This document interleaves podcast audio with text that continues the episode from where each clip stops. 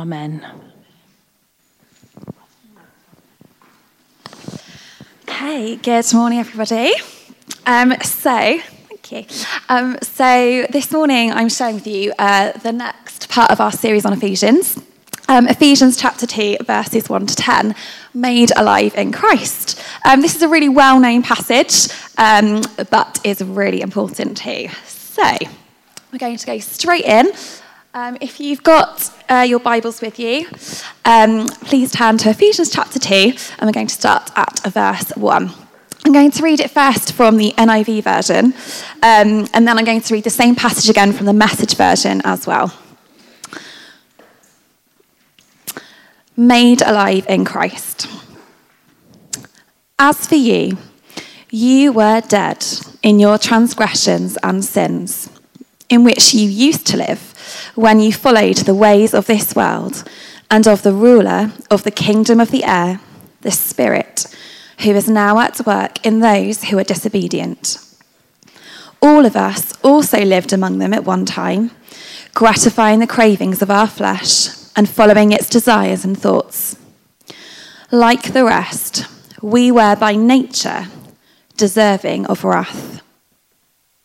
But because of his great love for us, God, who is rich in mercy, made us alive with Christ, even when we were dead in transgressions. It is by grace you have been saved. And God raised us up with Christ and seated us with him in the heavenly realms in Christ Jesus in order that in the coming ages he might show the incomparable riches of his grace expressed in his kindness to us in Christ Jesus. For it is by grace you have been saved through faith, and this is not from yourselves, it is the gift of God, not by works, so that no one can boast. For we are God's handiwork created in Christ Jesus to do good works, which God prepared in advance for us to do. Okay, I'm just going to read that again, uh, but this time, the message version. He tore down the wall. It wasn't so long ago that you were mired in that old, stagnant life of sin. You let the world, which doesn't know the first thing about living, tell you how to live. You filled your lungs with polluted unbelief and then exhaled disobedience. We all did it, all of us doing what we felt like doing, when we felt like doing it, all of us in the same boat. It's a wonder God didn't lose his temper and do away with a whole lot of us. Instead, immense in mercy and with an incredible love, he embraced us. He took our sin dead lives and made us alive in Christ. He did all this on his own with no help from us. Then he picked us up and set us down in highest heaven in company with Jesus, our Messiah. Now God has us where he wants us, with all the time in this world and the next to shower grace and kindness upon us in Christ Jesus. Saving is all his idea and all his work. All we do is trust Him enough to let Him do it. It's God's gift from start to finish. We don't play the major role. If we did, we'd probably go around bragging that we'd done the whole thing. No, we neither make nor save ourselves. God does both the making and saving. He creates each of us by Christ Jesus to join him in the work he does the good work he has gotten ready for us to do. Work we had better be doing. So, there is a lot in that, um, and I've kind of broken um, these 10 verses down into three parts, uh, which we'll talk about this morning. So, the first part, verses 1 to 3, this is where Paul describes in detail what was happening in our lives before we were saved, before salvation verses 4 to 9, what happened at salvation when we got saved. And then the final verse, verse 10, what God wants to do in our lives now that we are saved after salvation.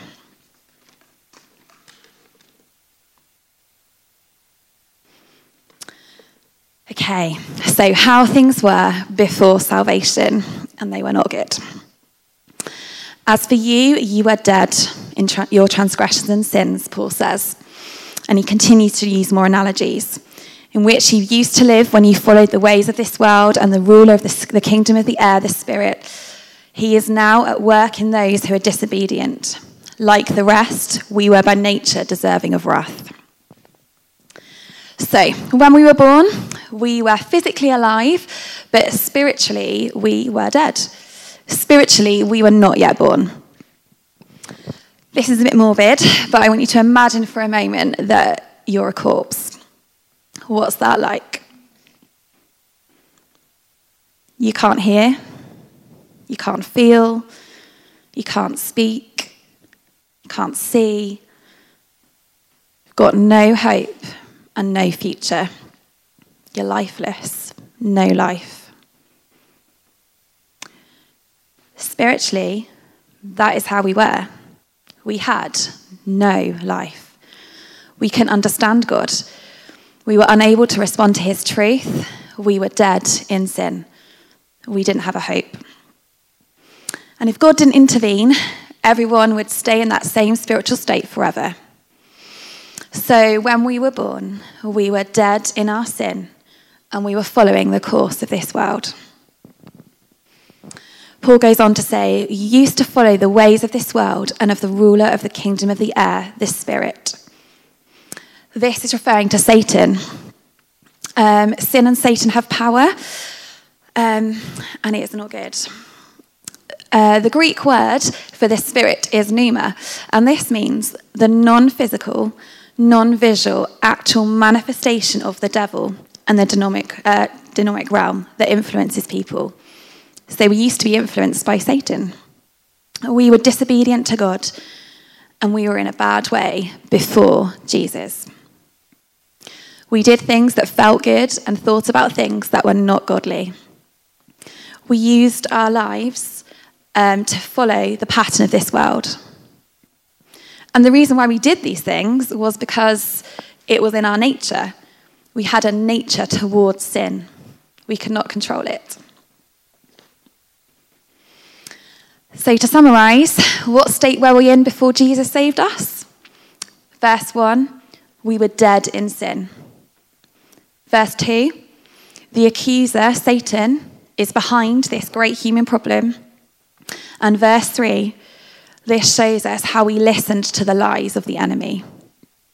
If I was going to break it, make it even more succinct, because we didn't follow God and instead followed Satan, sounds dramatic, but it's true. Humanity is doomed. Fortunately, it doesn't end there. So, verses 4 to 9, uh, Paul goes on to say, But because of his great love for us, God, who is rich in mercy, made us alive in Christ, even when we were dead in our transgressions. It is by grace you have been saved. And God raised us up with Christ and seated us with him in the heavenly realms in Christ Jesus. For it is by grace you have been saved through faith. And this is not of yourselves, it is the gift of God, not by works, so that no one can boast. So, Paul lists what Jesus did for us when we got saved at salvation. In verse 5, he says he, he was the one, Jesus was the one responsible for transporting us from this state of death to this state of life. He was the one, Jesus was the one that made us alive because of his grace. And he raised us up and seated us with him in the heavenly realms. I think it's important to note that the tenses in these verses are all in their past tense, meaning it's, it's already done, it's a done deal. These are things God has already done. He's not going to do them in the future. It's saying He's already made us alive, He's already raised us up, and He's already seated us in heavenly places. And this really spoke to me that not only did Jesus give His life, even though we didn't deserve it, but He actually seated us with Him in the heavenly places. Uh, in John chapter 10, verse 10, it says, I have come that they may have life and have it to the full. Jesus didn't just pay our price, but he gave us way more than we deserve. And this is grace. A really powerful illustration of this grace is in uh, Les Mis, in a scene between the bishop and uh, the prisoner. So, for those of you who don't know, uh, the prisoner had recently served a 19 year prison sentence, um, but unfortunately, he'd been released and had restarted his life of crime again. And in this scene, he's caught by the police because he stole silver from a church where the bishop had actually offered him shelter. But when the police bring him back to the church, everything changes. The bishop denies the charges and insists the silver was a gift. But on top of this, he gives the prisoner the most valuable silver candlesticks in the church. The prisoner deserves judgment and condemnation, but instead, he receives grace. He doesn't just get his sins forgiven, he gets an abundant, over the top gift as well. And that's like us. We deserve judgment and condemnation, but instead, we receive grace. We receive an abundant, over the top gift on top. Um, being a primary school teacher, I teach RE lessons, and so I know a little bit about some other religions. And um, it's always really clear and obvious to me that, um, that with other religions, you have to earn your salvation you have to make a human contribution. You have to offer some sort of righteousness or something you have to do to have favor with God. You have to pray enough and do enough. You have to make sure the good things you've done outweigh the bad things. But when C.S. Lewis was asked what makes Christianity unique and sets us apart from other religions, he said, it's grace. Um, there are 127 Bible verses that mention the word grace. Um, it's just that amazing. Um, Nicky Gumbel posted on Twitter in 2020, he said, His grace, Jesus' grace, is not only amazing, it is sufficient and it is enough. This salvation God has given us is unearned, undeserved, unmerited favour. There's nothing we could do to earn it or deserve it. But at some point, we responded to this grace through faith. It didn't have anything to do with you, and it didn't have anything to do with me. Um, I found a quote that said, Salvation is a gift to be received, not a goal to be achieved. So, all of this is nothing to do with our works. We can't go to church enough to earn our salvation. We can't give enough money, money to charity to earn our salvation. We can't live a perfect life enough to earn our salvation. He said, There is nothing you can do. There are no works you can do to earn your salvation. And Paul says the reason for this in verse 9 is so that no man can boast. In Galatians chapter 6, in the message version, it says, For my part, I am going to boast about nothing but the cross of our Master Jesus Christ. It is not what you and I do, it is what God is doing, and He is creating something new, a free life. Uh, lots of you know that I enjoy listening to Philippa Hanna's songs. Um, and in 2020, she released a song called Loved Me, Loved Me First.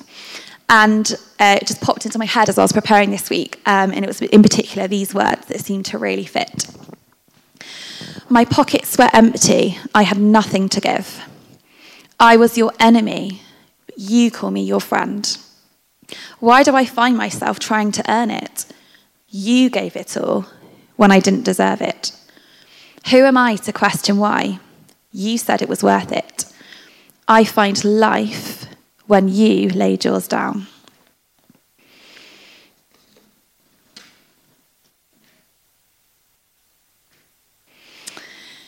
Okay, so verse 10 shows us what happens now after we have been saved, after salvation. So, verse 10 For we are God's handiwork, created in Christ Jesus to do good works, which God prepared in advance for us to do. So we are God's handiwork. just like a writer uh, can craft a poem or a potter can craft clay, God is crafting us, He's working on us. Um, and I just really want to encourage you um, to have patience because God is in the midst of creating something magnificent and something beautiful out of our lives. Because it says we were created in Christ to do good works. But our works are not a requirement for our salvation, they're a result of our salvation. I'm just going to say that again. Our works are not a requirement for our salvation, but a result of our salvation. God prepared these works in advance for us to do. This means God has planned and given you, and He's given me, a purpose and a spiritual gift and something really specific that He wants you to do, that He wants me to do. Um, I'm really bad at this. Our human nature is to compare ourselves to others. We may wish that we could be more like someone else, that we could play the piano or be a great artist or know more about computers or be prettier or smarter or a faster runner. Um, but it's just not helpful to compare ourselves to others. In fact, it's really dangerous and discourages. We're always going to find people who are better at doing certain things than us, just as we're better at doing certain things than others. But we're created by God, each one of us, to do a special and unique thing that He has planned for us to do. And the amazing thing is, we have all we need to be who we are meant to be. So we don't have to compare ourselves to others because God has given us all we need to be our best selves. Um, a few weeks ago, um, I did a 5k run. Um, I'd kind of, I'd um, the physios had recommended after my ankle injury to do couch to 5k, so I did loads of training for it, and I thought if I actually book in a run, um, that will just keep me motivated, hopefully, to keep going to actually do it. Um, so there were probably about 80 or 90 people there, and they all seemed like professionals to me uh, because they were doing these crazy warm ups and had these like Devon Running Club t-shirts, and um, that was a bit intimidating. Um, but when we started, everybody just flew um, away from me, and um, I thought, well, okay, I don't really, I don't want to be right at the back from the start, um, so I attempted um, to keep up with him. But this meant because I was running way faster than I'd run in my training um, that within a couple of minutes, my legs were aching so much and my foot was painful, and all I could see with ahead of me was just what felt like hundreds of people. It wasn't, but it just felt like, oh, this is horrific. Um, and I kept thinking to myself, how on earth am I going to get to the end if I keep running this fast? This is ridiculous. Um, but the whole time I had music playing in my ear. And I hadn't even listened really. I hadn't really focused on the music at all because I was so distracted by everyone ahead of me. Well, there were a few behind. Most people ahead of me, um, and just the pain that I was in. Um, and then I thought to myself, right, just stop and li- look, don't stop actually, but just stop your mind whirling and listen to the music, which was worship, worship music. And when I did that, I wasn't focused on the people that were ahead, and I wasn't focused on the pain and discomfort and the, uh, how am I going to do this? But I was just focused on the music. Um, but that had to be a really conscious thing because I kept reverting back to, oh, that person looks like they're going to lap me, and oh, this is really awful. Um, my legs feel horrific. I shouldn't have, I shouldn't have gone up as quickly. And, but then I brought myself back to the music again, and in those moments was when it kind of time flew by. Um, and God really spoke to me during the run about this. And I felt Him say that if you focus on people that are ahead of you, if you focus on um, what other people are doing and other people's giftings that seemingly seem better than yours, and where, God, where I'm leading other people, and if you focus on pain of past sins, that is not helpful. That is discouraging. But if you keep your eyes fixed on me, um, listen to me, I've got the plan for you. Don't look about what other people are doing. I've got a plan for you. Keep your eyes fixed on me. And as a church over the last year, we've had lots of words about keeping our eyes fixed on God. So I just really encourage us to, instead of focusing um, on things that are going on around, keep our eyes fixed on Jesus because he's got a purpose for you. And then our eyes are taken off ourselves and the things going on around us. And I feel as well, this verse also teaches us that we're created in Christ to do good works. This is the body of Christ, isn't it? So the arm and the eye and, and the hand, um, they all have different roles, different purposes. Think of yourself for a moment as a lovely plant in a garden. it may be uh, that you're a flower that perfumes the air. It may be that you're a vegetable that brings nourishment. It may be that you're a herb that heals. But the plants in that garden all have a different but very important purpose. Together, the unique shapes and colours and fragrances are beautiful and useful. But it's a challenge, isn't it? And that challenge is to find God's plan for our lives and to keep our eyes fixed on Him. And we have to trust that He will lead us in His plan, even though things may happen along the way that we don't necessarily understand.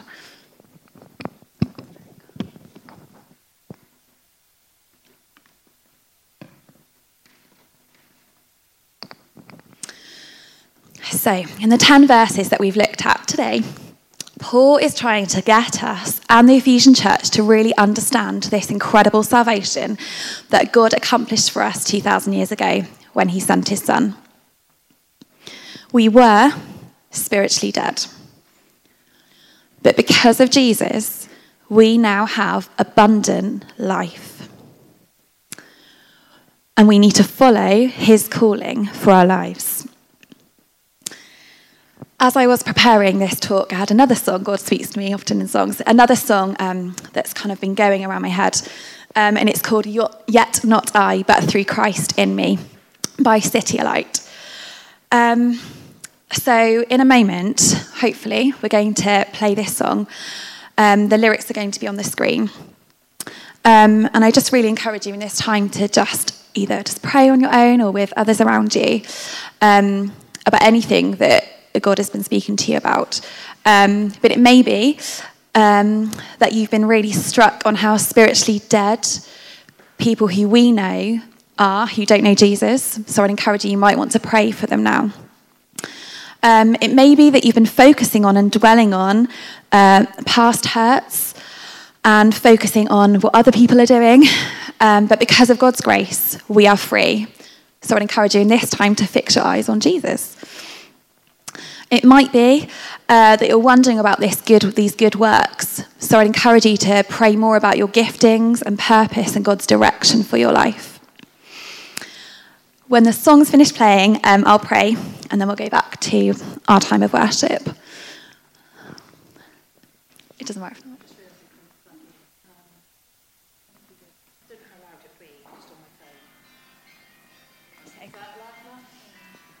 The lyrics are on the screen. So